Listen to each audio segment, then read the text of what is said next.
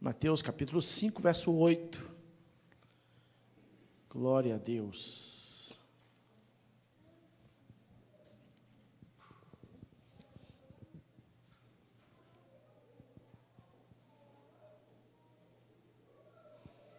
Quem achou, diga glória a Deus. Então, vamos ler aqui então, Mateus capítulo 5, verso 8, que diz assim: Bem-aventurado os limpos de coração, porque verão a Deus. Amém? Oh Deus, aqui está a tua palavra, Pai. E nós te pedimos que o Senhor nos abençoe nessa noite. Fala o nosso coração. Haja sobre nossas vidas. Oh Senhor, nós queremos ouvir a Sua voz, Pai. Por isso, fala conosco. Deus. Abençoa o teu povo, abençoa a tua igreja, para que eles possam compreender, entender a tua palavra, em nome de Jesus. Amém? Glória a Deus. Deixa eu fazer uma benção para uma benção, uma pergunta para vocês. Vou fazer uma pergunta para vocês. Quem tem o desejo, a vontade de ver Deus? Quem tem? Todo mundo, né? Todos nós queremos ver Deus. Porque na verdade, querido, para nós cristãos, essa é a maior bênção que nós podemos alcançar. Muitas vezes a pessoa pensa que a maior bênção que ele pode alcançar, ah, é ter uma casa, é ter um carro do ano, ah, é fazer viagens pelo mundo inteiro, ah, é poder, é poder ter dinheiro até não acabar mais. Não. A maior bênção que um cristão de verdade almeja, querido, é ver Deus, é ver o Senhor. Porque, como diz o próprio Senhor Jesus, para aquele fazendeiro louco, de que vale um homem ganhar o mundo inteiro e perder a sua alma, não vale nada. Agora, ver o Senhor, alcançar essa bênção, é algo extraordinário, é algo maravilhoso, é algo que realmente tem que estar no coração do cristão, tem que estar no coração do crente. O crente que não deseja ver Deus, o crente que não almeja ver o Senhor, está com defeito, está com algum problema, porque não é possível que uma pessoa que diz que serve a Deus, uma pessoa que diz que serve ao Senhor, ele não tem vontade de ver Deus. Ao saber disso, querido, o, cap, o, o capítulo 5 de Mateus, no versículo 8, traz essa bem-aventurança para nós, dizendo: Bem-aventurado os limpos de coração, porque verão a Deus. Nós vemos essa bem-aventurança e ela nos chama a atenção, sabe por quê? Porque ela diz que para ver Deus, nós precisamos ser limpos de coração. Você quer ver Deus? Beleza, mas tem uma condição. Qual que é a condição? Ser limpo de coração. E aí é interessante, querido, porque ao entendermos isso, ao ver que para ver Deus o nosso coração tem que ser um coração limpo, tem que ser um coração purificado. Nós tomamos a consciência então de que nós somos pecadores. Nós tomamos a consciência então que diante de Deus nós somos impuros. Que diante de Deus nós não somos limpos. Como diz então Isaías 64, versículo 6. Olha o que tem escrito lá em Isaías 64, versículo 6.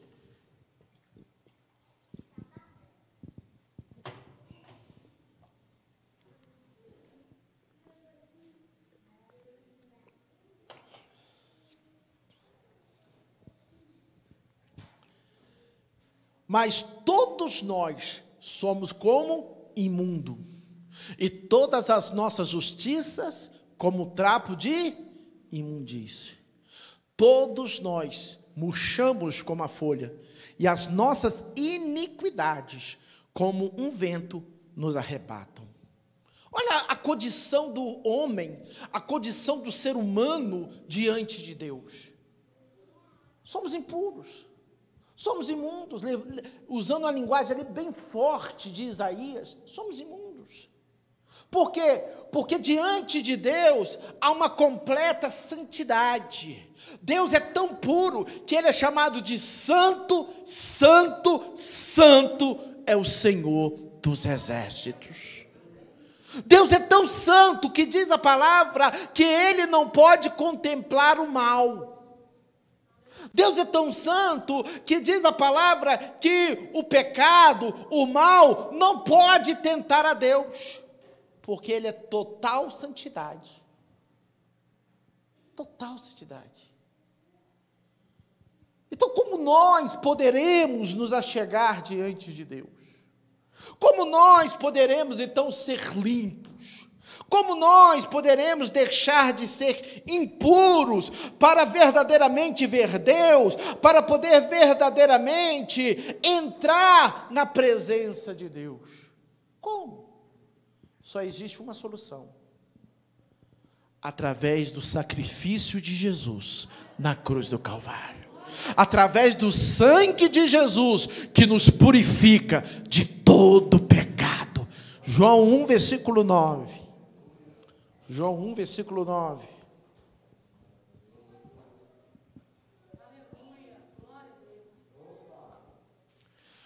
Ao saber, é, é 1 João, desculpa, é 1 João. Eu falei só João, né? Então é 1 João. Isso. Se confessarmos os nossos pecados, Ele é fiel e justo para nos perdoar os pecados e nos purificar, eita glória, de toda injustiça. Nós que éramos imundos diante dele por causa do pecado, nós que éramos sujos diante de Deus por causa do pecado, agora, através do sacrifício de Jesus, agora, reconhecendo o meu estado pecaminoso, reconhecendo que sem Ele nós não podemos nada, reconhecendo que sem o sangue dele na nossa vida, vamos continuar na mesma condição. Eu recebo agora o perdão, eu recebo agora o sangue de Jesus sobre a minha vida, e Ele me purifica de todo pecado. Isso é para mim, isso é para você.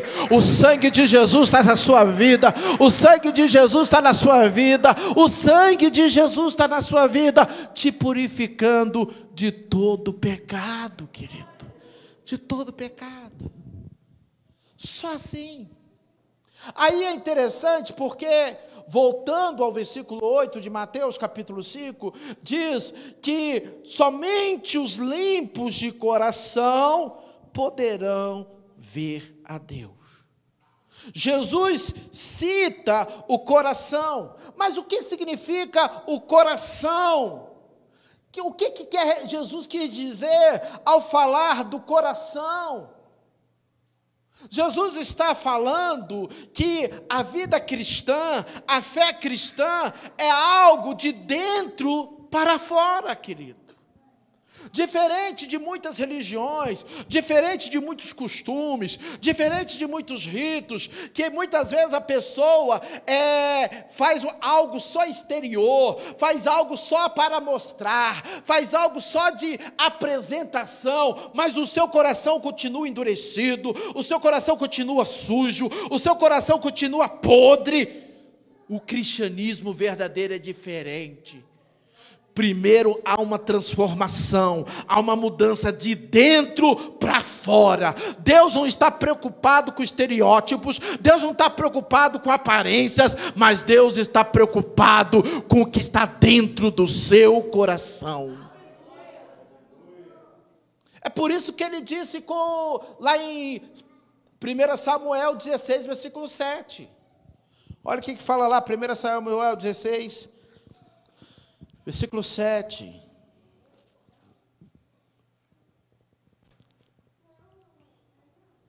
Porém, o Senhor disse a Samuel: Não atentes para a sua aparência, nem para a sua altura, porque o rejeitei. Porque o Senhor não vê como vê o homem. O homem vê o exterior, porém o Senhor o coração. Essa tradução ali está até boa, porque na minha tradução é interior. Mas essa tradução aqui encaixa perfeitamente com o que eu estou falando. Deus olha para o coração. Porque para Jesus, querido, não importa muito o exterior. Olha bem, Jesus vivia numa cultura, no meio de fariseus. E o que, que os fariseus eram? Estudiosos da Bíblia, homens santos, mas só que eram santos somente no exterior. Eles gostavam de fazer jejum e mostrar para as pessoas que eles faziam jejum. Eles gostavam de fazer longas orações para as pessoas admirarem as suas orações. Eles gostavam de dar esmola, mas chamava a atenção de todo mundo para mostrar que eles estavam dando esmola. Por quê? Porque isso dava ibope. Isso, eles queriam atrair atenção para eles, para mostrar que eles eram bonzinhos, santinhos, eles não se misturavam com pecadores, eles não se misturavam com prostitutas, com publicanos, eles não se misturavam com homens que não seguiam a lei. Mas Jesus revela que isso era só por fora, porque o coração deles era um sepulcro caiado. O coração deles eram cheios, cheios de imundície, cheios de coisas que desagradavam a Deus. E é isso que Jesus está falando.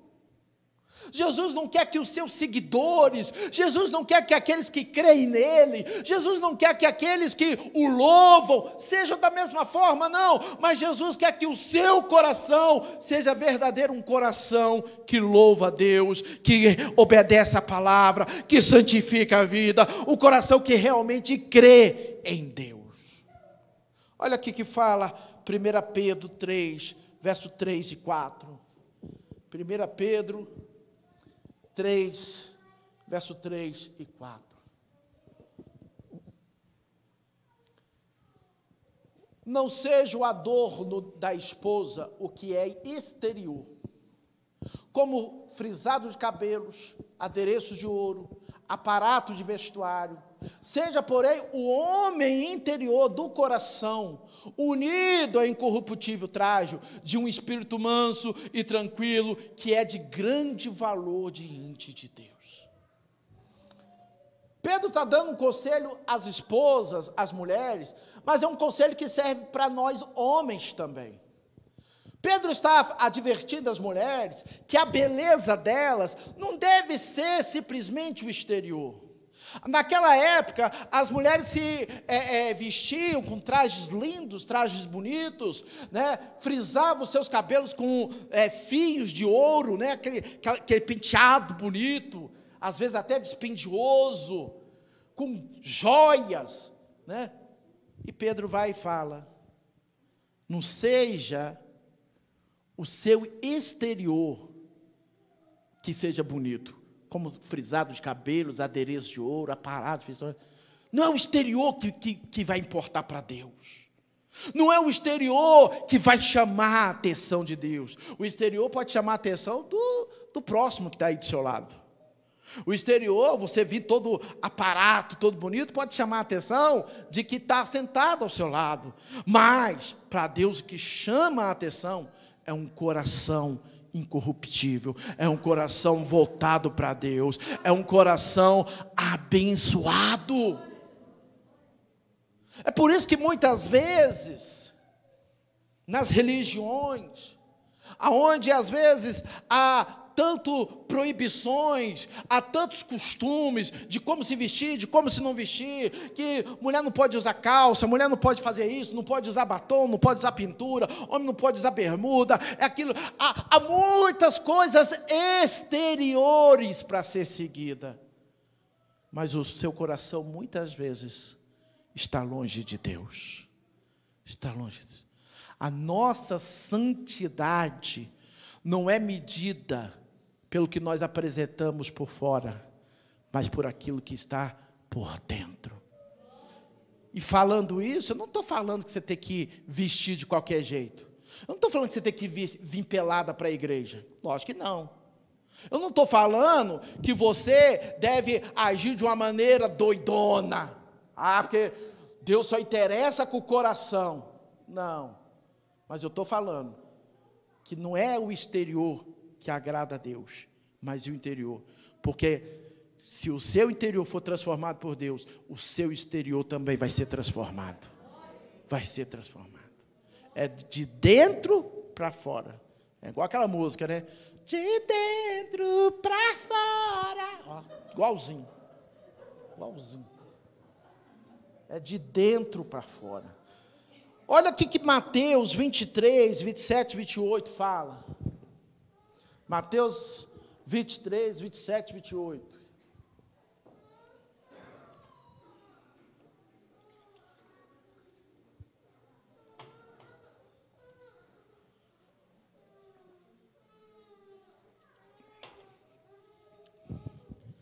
Ai de vós, escribas e fariseus, hipócritas, porque sois semelhantes aos sepulcros caiados, que por fora se mostram belos, mas interiormente estão cheios de ossos de mortos e de toda imundície.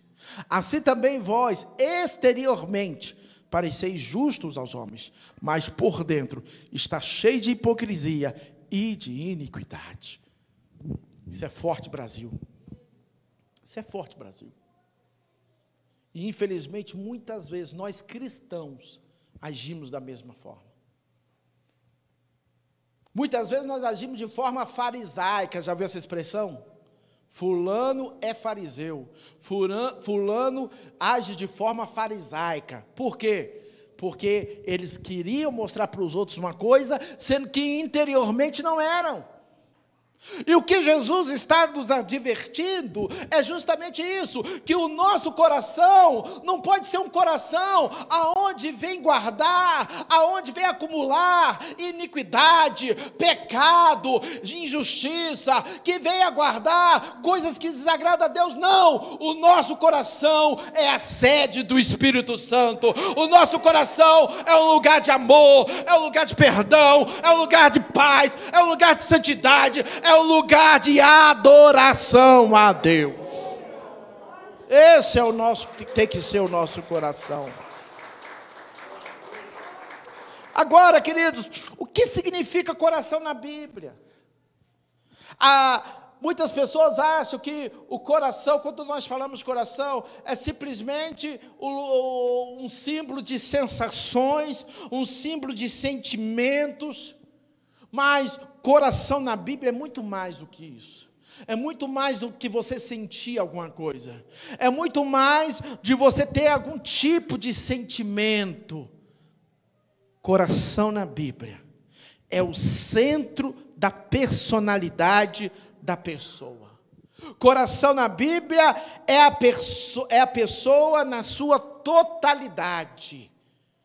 Quando fala de coração na Bíblia, está falando da sua mente está falando da sua alma, está falando do seu sentimento, está falando de suas vontades, está falando de tudo aquilo que vai abarcar a sua vida. Isso é coração na Bíblia. E quando Jesus fala, então, que o nosso coração tem que ser limpo, o que, que significa ser limpo na Bíblia? Lembrando que o povo judeu é um povo ritualístico.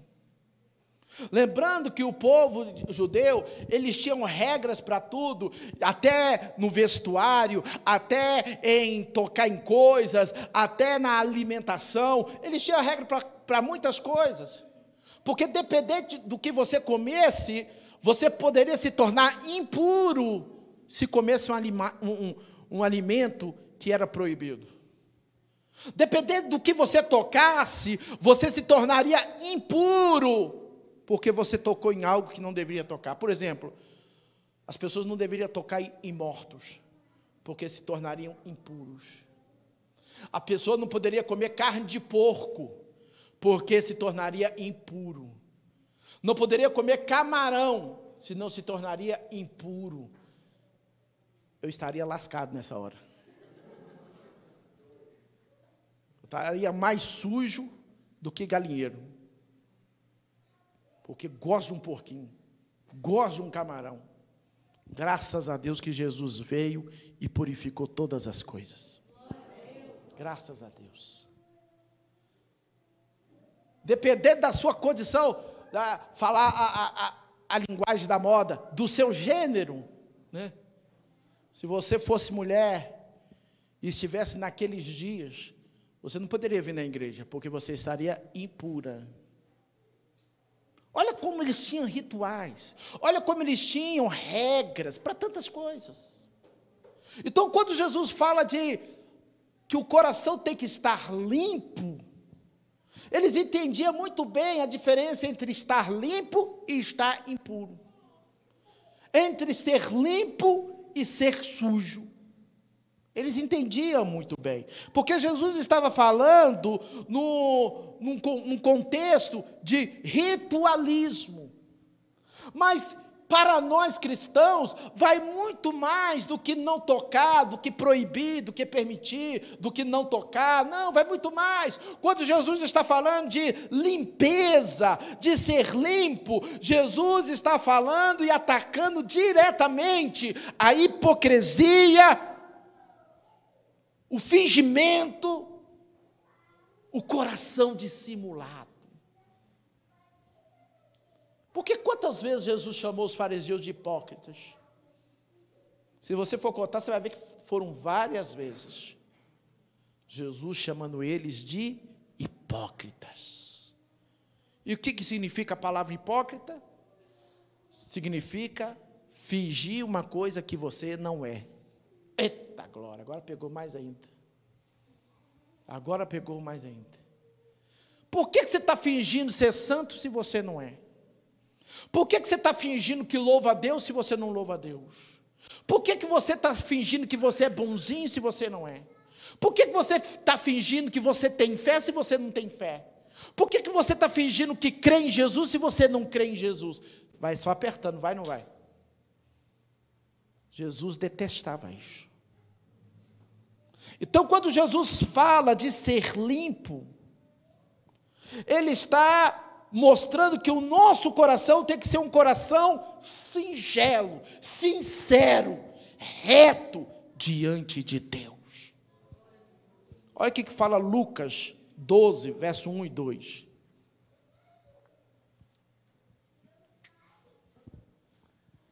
Posto que milhares de pessoas se aglomeraram, a ponto de uns aos outros se atropelarem. Passou Jesus a dizer antes de tudo aos seus discípulos: Acautelai-vos do fermento dos fariseus, que é a hipocrisia. Nada há encoberto que não venha de ser revelado, e oculto que não venha ser conhecido. Olha a advertência de Jesus. Jesus está falando, ó, falou com os discípulos. Tem discípulo de Jesus aqui? Então Jesus está falando é com você. Jesus está falando é comigo. Ó, cuidado com o fermento dos fariseus. Porque o fermento dos fariseus é hipocrisia. Cuidado. Porque não há nada oculto que não venha a ser descoberto. Não há nada que se esconda que não venha a ser revelado. Talvez nós enganamos um ou outro, enganamos a esposa, o esposo, os filhos, os irmãos, mas tem um que você não engana. Ele se chama Jesus Cristo Nazaré. Ele sabe de todas as coisas. Ele sabe. Ele conhece o nosso coração. Então, o significado de ser limpo é o ter um coração reto, um coração sincero firme no Senhor. E qual que é o resultado desta limpeza? Qual que é o resultado de ser limpo de coração? É ser parecido com Jesus. Jesus tinha coração limpo ou não tinha? Tinha ou não tinha? Então o resultado de eu ter o coração limpo é eu ser parecido com Jesus. 1 Coríntios 11, 1.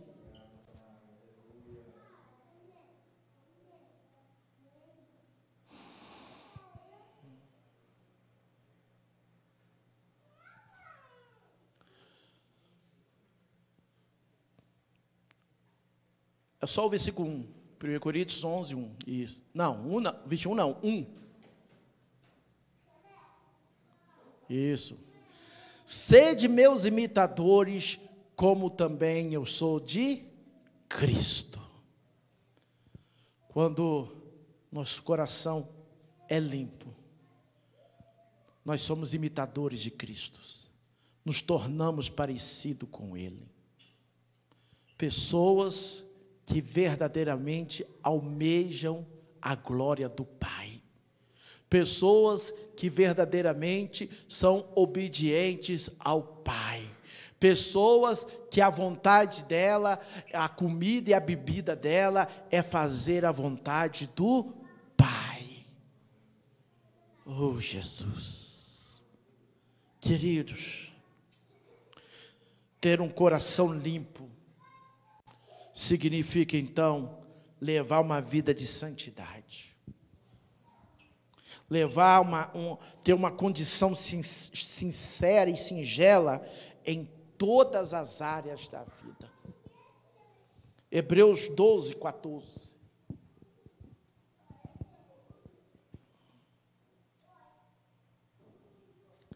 Segui a paz com todos e a santificação, sem a qual ninguém verá o Senhor.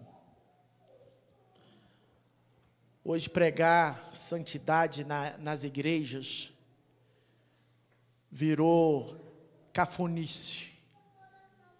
Pregar santidade na igreja virou até antiético. Como diz um teólogo, Iago Martins, Falar de pecado, né? falar de pecado na igreja é pecado. É. Porque hoje em dia falar de santidade ofende. Falar de santidade machuca as pessoas. Muitas vezes Pastor que se preocupa em não machucar as pessoas, deixa de pregar a verdadeira palavra de Deus, porque, ah, não posso falar de adultério, porque aquele irmão está em adultério e ele dá um dízimo alto na igreja, não posso falar de adultério. Ah, eu não posso falar de homossexualismo, porque se falar de homossexualismo, tem uns homossexuais aqui na igreja, vai ofender os homossexuais.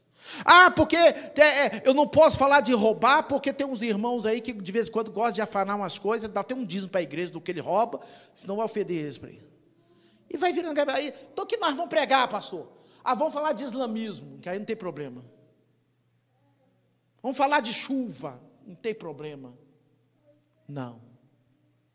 O coração limpo é aquele coração que almeja a santidade, que almeja a, a, andar com Deus, porque sem santidade e sem a paz, ninguém verá a Deus. E você me falou aqui no começo que quer ver Deus. Sim ou não? Você me falou. Essa limpeza. Agora, para eu ser limpo de coração, como é que eu consigo isso? Como é que eu consigo isso? Nós já vimos no começo que o sangue de Jesus nos purifica, sim ou não? Mas como é que eu vou receber desse sangue de Jesus na minha vida? Como? Será que pelos meus esforços eu consigo? O que, vocês acham? Será que se eu tentar muito, se eu trabalhar duro, eu vou conseguir ser limpo de coração? O que, que vocês acham? Então, pelos meus esforços, não tem jeito. Certo? Mesmo porque eu sou mais falho, eu mais erro do que acerto. Eu sou mais falho do que tudo. Então, sem condições, sim ou não? Então, como é que eu vou conseguir? Como?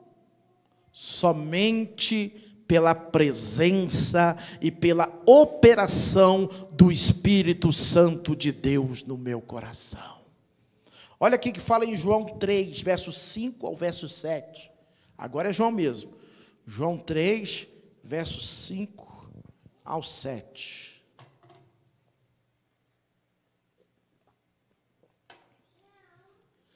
Respondeu Jesus: Em verdade, em verdade te digo: quem não nascer da água e do espírito não pode entrar no reino de Deus. O que é nascido da carne é carne, o que é nascido do espírito é espírito. Não te admires de eu te disser, importa-vos nascer de novo. Somente o Espírito Santo pode fazer isso, querido. Somente o Espírito Santo pode entrar na nossa vida e começar a operar, começar a trabalhar no nosso coração abrir os nossos olhos para enxergar a verdade, abrir os nossos olhos para verdadeiramente compreender as Escrituras sagradas. Somente o Espírito Santo pode fazer uma limpeza, pode pegar a, vassoura santa, a vassoura de fogo, e começar a limpar o seu coração e tirar tudo aquilo que não presta, jogar o lixo fora e começar uma nova mobília, aquela mobília que estava estragada, aquela mobília que já fez fedia, que já cheirava mal, agora ele jogou fora e começa a colocar tudo novo, um sofá novo, um armário novo, tudo novo, porque com a chegada do Espírito Santo, você nasce de novo. Nasce de novo. Tudo muda. Tudo muda, querido. E é por isso que essa promessa dessa bem-aventurança, qual a bem-aventurança, pastor? Essa que nós acabamos de ler, do versículo 8, que diz: Bem-aventurado os limpos de coração, porque verão a Deus. Essa promessa é uma promessa maravilhosa, talvez é a promessa mais majestosa, talvez é a promessa mais maravilhosa de toda a Bíblia, que aqueles que são limpos de coração verão a Deus. Esse privilégio, queridos, é para poucos. É para poucos. Sabe por quê? Em toda a Bíblia, ninguém jamais viu Deus. Sabia disso? Ninguém. Moisés um dia tentou ver Deus. Tentou. Ele até pediu: Eu quero te ver, Deus. A fome dele era tanta, a vontade dele era tanta, que ele falou: Eu quero te ver, Deus. Eu quero te ver, deixa eu te ver. Deus falou: oh, Meu filho, você não pode me ver. Porque se você me ver, filho, você vai morrer porque a glória de Deus é tanta, a santidade, a majestade de Deus é tanta, que um meros mortais como nós seriam pulverizados. Mas Deus ficou com dó dele. Ele falou: Você não pode me ver na totalidade da minha glória. Aqui, fica lá na fresta da rocha. Fica lá escondidinho que eu vou passar e você vai ver as minhas costas. Eita glória! E Moisés viu só um pouquinho de Deus, só as costas, só de relance. E o homem já ficou brilhando mais de três meses. Eita glória a Deus! Ninguém viu Deus. Agora a promessa é que aqueles que forem limpos de coração verão a Deus. Por isso é uma promessa maravilhosa. E aqueles que realmente o Espírito Santo limparem os seus corações poderão ver Deus. Agora, lógico, esse ver Deus está falando de um futuro lá na glória. Esse ver Deus está falando de uma totalidade lá na glória. Quando nós partirmos dessa terra, veremos a Deus. Mas, antes desse dia chegar, nós podemos ver Deus de algumas formas diferentes, se você tiver o coração purificado pelo Espírito Santo. Primeira, nós vemos Deus na criação. Salmo 19, versículo 1. Salmo 19, versículo 1.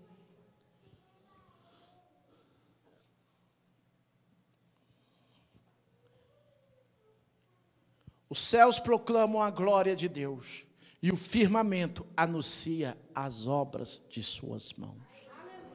Glória a Deus. Há uma tendência no meio científico, no meio naturalista, no meio ateísta, de dizer que não existe Deus. E que tudo que existe, céus, a terra, a natureza, árvores, rios, animais, estrelas, planetas, tudo isso veio por um acaso. Embora essa teoria já está sendo abandonada pelos cientistas, mas ainda é ensinada nas escolas, temos a teoria do Big Bang. Eita, eu falo inglês bem demais. Vou repetir: Big Bang. A teoria do Big Bang é que milhares, milhares, milhares de anos, ou talvez bilhões, bilhões de anos, os gases entraram ali em combustão e houve então uma explosão. Pá! E ali houve, nessa explosão, fragmentos que vieram se esfriando e se tornaram estrelas, planetas. E aí surgiu os sistemas solares. E por isso hoje você está aqui, porque você é pó de poeira.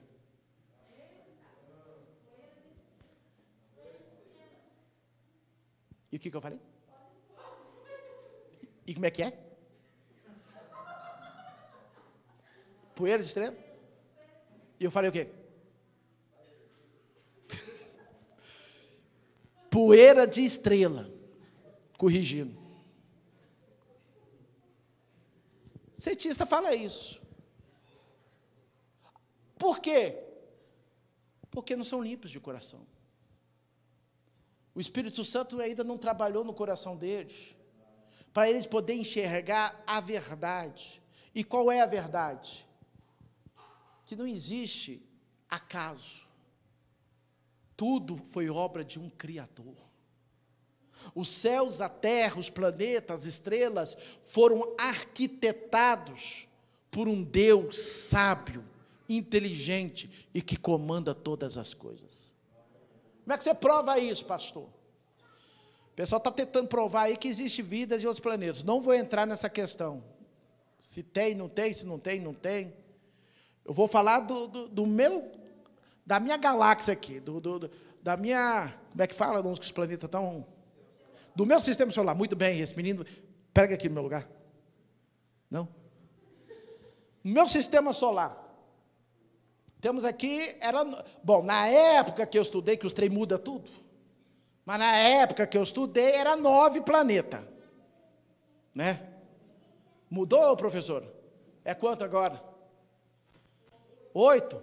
Misericórdia. Plutão não foi restituído, não? Perdeu o poço, coitado. Então, na minha época era nove, mas a professora acabou de falar ali que agora é oito.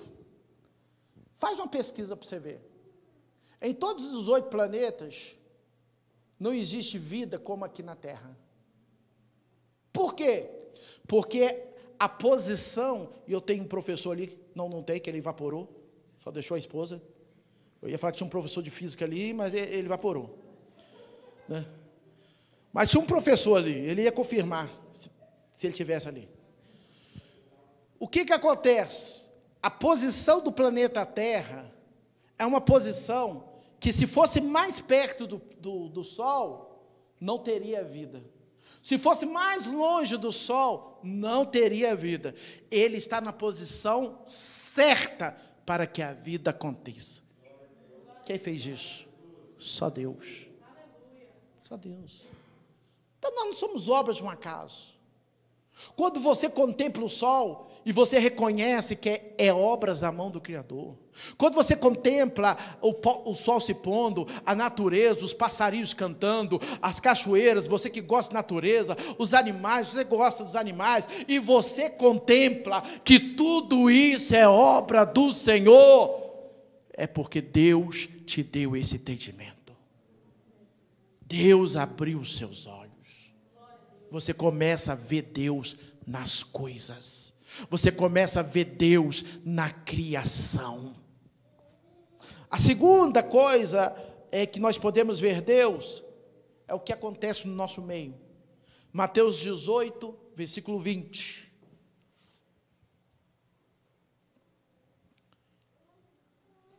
Mateus 18, versículo 20. Porque onde estiverem dois ou três reunidos em meu nome, ali eu estou no meio deles. Aonde Jesus está, milagres acontecem. Aonde Jesus está, ele opera maravilhas. Aonde Jesus está, as pessoas conseguem sentir a presença dEle. Aonde Jesus está, as pessoas são tocadas, as pessoas são transformadas, as pessoas são libertas. Aonde Jesus está, você começa a sentir algo diferente, você começa a sentir algo no seu coração. A alegria invade o teu coração, a emoção toma conta do seu coração, e você muitas vezes chora na presença de Deus, você sente aquele gozo gozo, aquela alegria de estar na presença de Deus, porque você sabe que aonde Jesus está, alguma coisa acontece. Isso é ver Deus, é ver Deus agindo no culto, é ver Deus agindo na sua vida nos mínimos detalhes. Você já reconheceu a mão de Deus na sua vida? Você já reconheceu que muitas vezes Deus te deu livramentos? Que muitas, Deus, muitas vezes Deus abriu portas? Que muitas vezes Deus te abençoou com coisas que você nem imaginava? Que muitas vezes Deus te abençoou naquilo que você pediu e mais além daquilo que você pediu? Lá em casa eu estou com um problema seríssimo. Ore por mim, irmãos. Porque Deus gosta mais da minha esposa que de mim, descobri isso. Tudo que ela pede, Jesus abençoa. E até o que ela não pede, Ele dá também. Tem alguma coisa, eu falei com ele, Jesus, olha para mim também. Os cachorrinhos também comem da migalha dos filhos. Por quê? Porque Deus é maravilhoso, gente. Deus é maravilhoso. Deus faz coisas fantásticas. E isso é um mover de Deus. Às vezes, nos, nos, nos mínimos detalhes, é a mão de Deus. Tem a música da Cristina Mel para Aline, que gosta de Cristina Mel, que diz que tudo que eu, ve, é, tudo que eu vejo, eu vejo a mão de Deus. Então, isso também é ver Deus. Isso também é ver Deus. E agora, a terceira, é a maneira mais esplendor, esplendorosa. Como é que fala as palavras? Hã? Esplendorosa. Tem certeza que é isso? Esplendorosa. A maneira mais esplendorosa, aprendi, vai ser lá na glória. Aonde veremos Deus face a face aonde veremos Deus como Ele é, aonde poderemos tocar nele, aonde poderemos estar nos, diante dos seus pés, aonde poderemos ter comunhão com Ele, se assentar na mesa, comer com Ele, estar com Ele, andar com Ele, face a face. Face a face. 1 João 3, verso 2.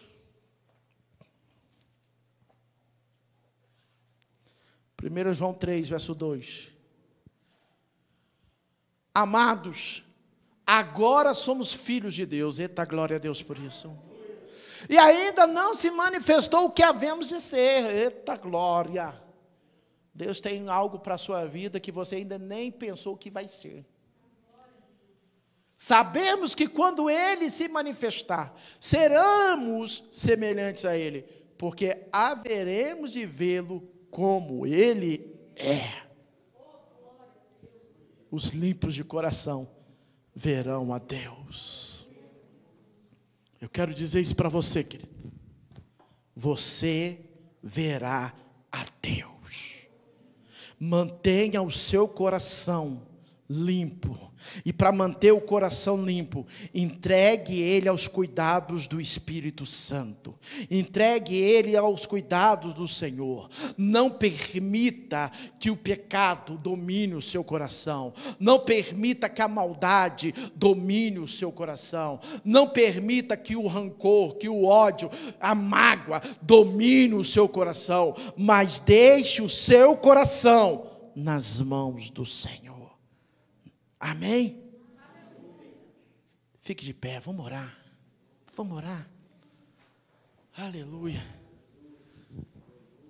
Glória a Deus. Santo, santo é o teu nome, Jesus. Santo, santo é o teu nome, Senhor.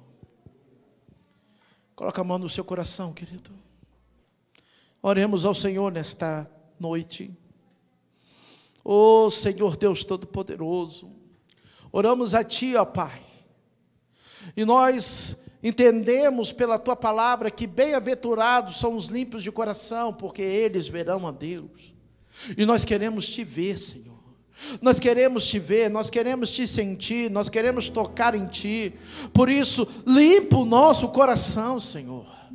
Não permita que o nosso coração penda para o lado da maldade, para o lado do pecado. Ah, que tenha prazer nas coisas pecaminosas, que tenha prazer em se afastar de ti. Não permita, Senhor, mas que o nosso coração se derreta diante de ti, que o nosso coração esteja envolvido na tua presença, que o nosso coração tenha prazer de te obedecer, tenha prazer de te buscar, tenha prazer de estar diante do Senhor, porque nós queremos te ver, ó Pai abençoa a tua igreja, abençoa o teu povo, porque aqui há geração de adoradores, aqui há um povo que te adora, aqui há um povo que te busca, aqui há um povo, meu Pai, que quer a tua presença. Queremos te ver, Deus, queremos te ver nessa noite, queremos te ver nessa noite, nem que seja pelas costas, nem que seja um pouco da tua glória mas nós queremos te ver, ó Deus. Aleluia.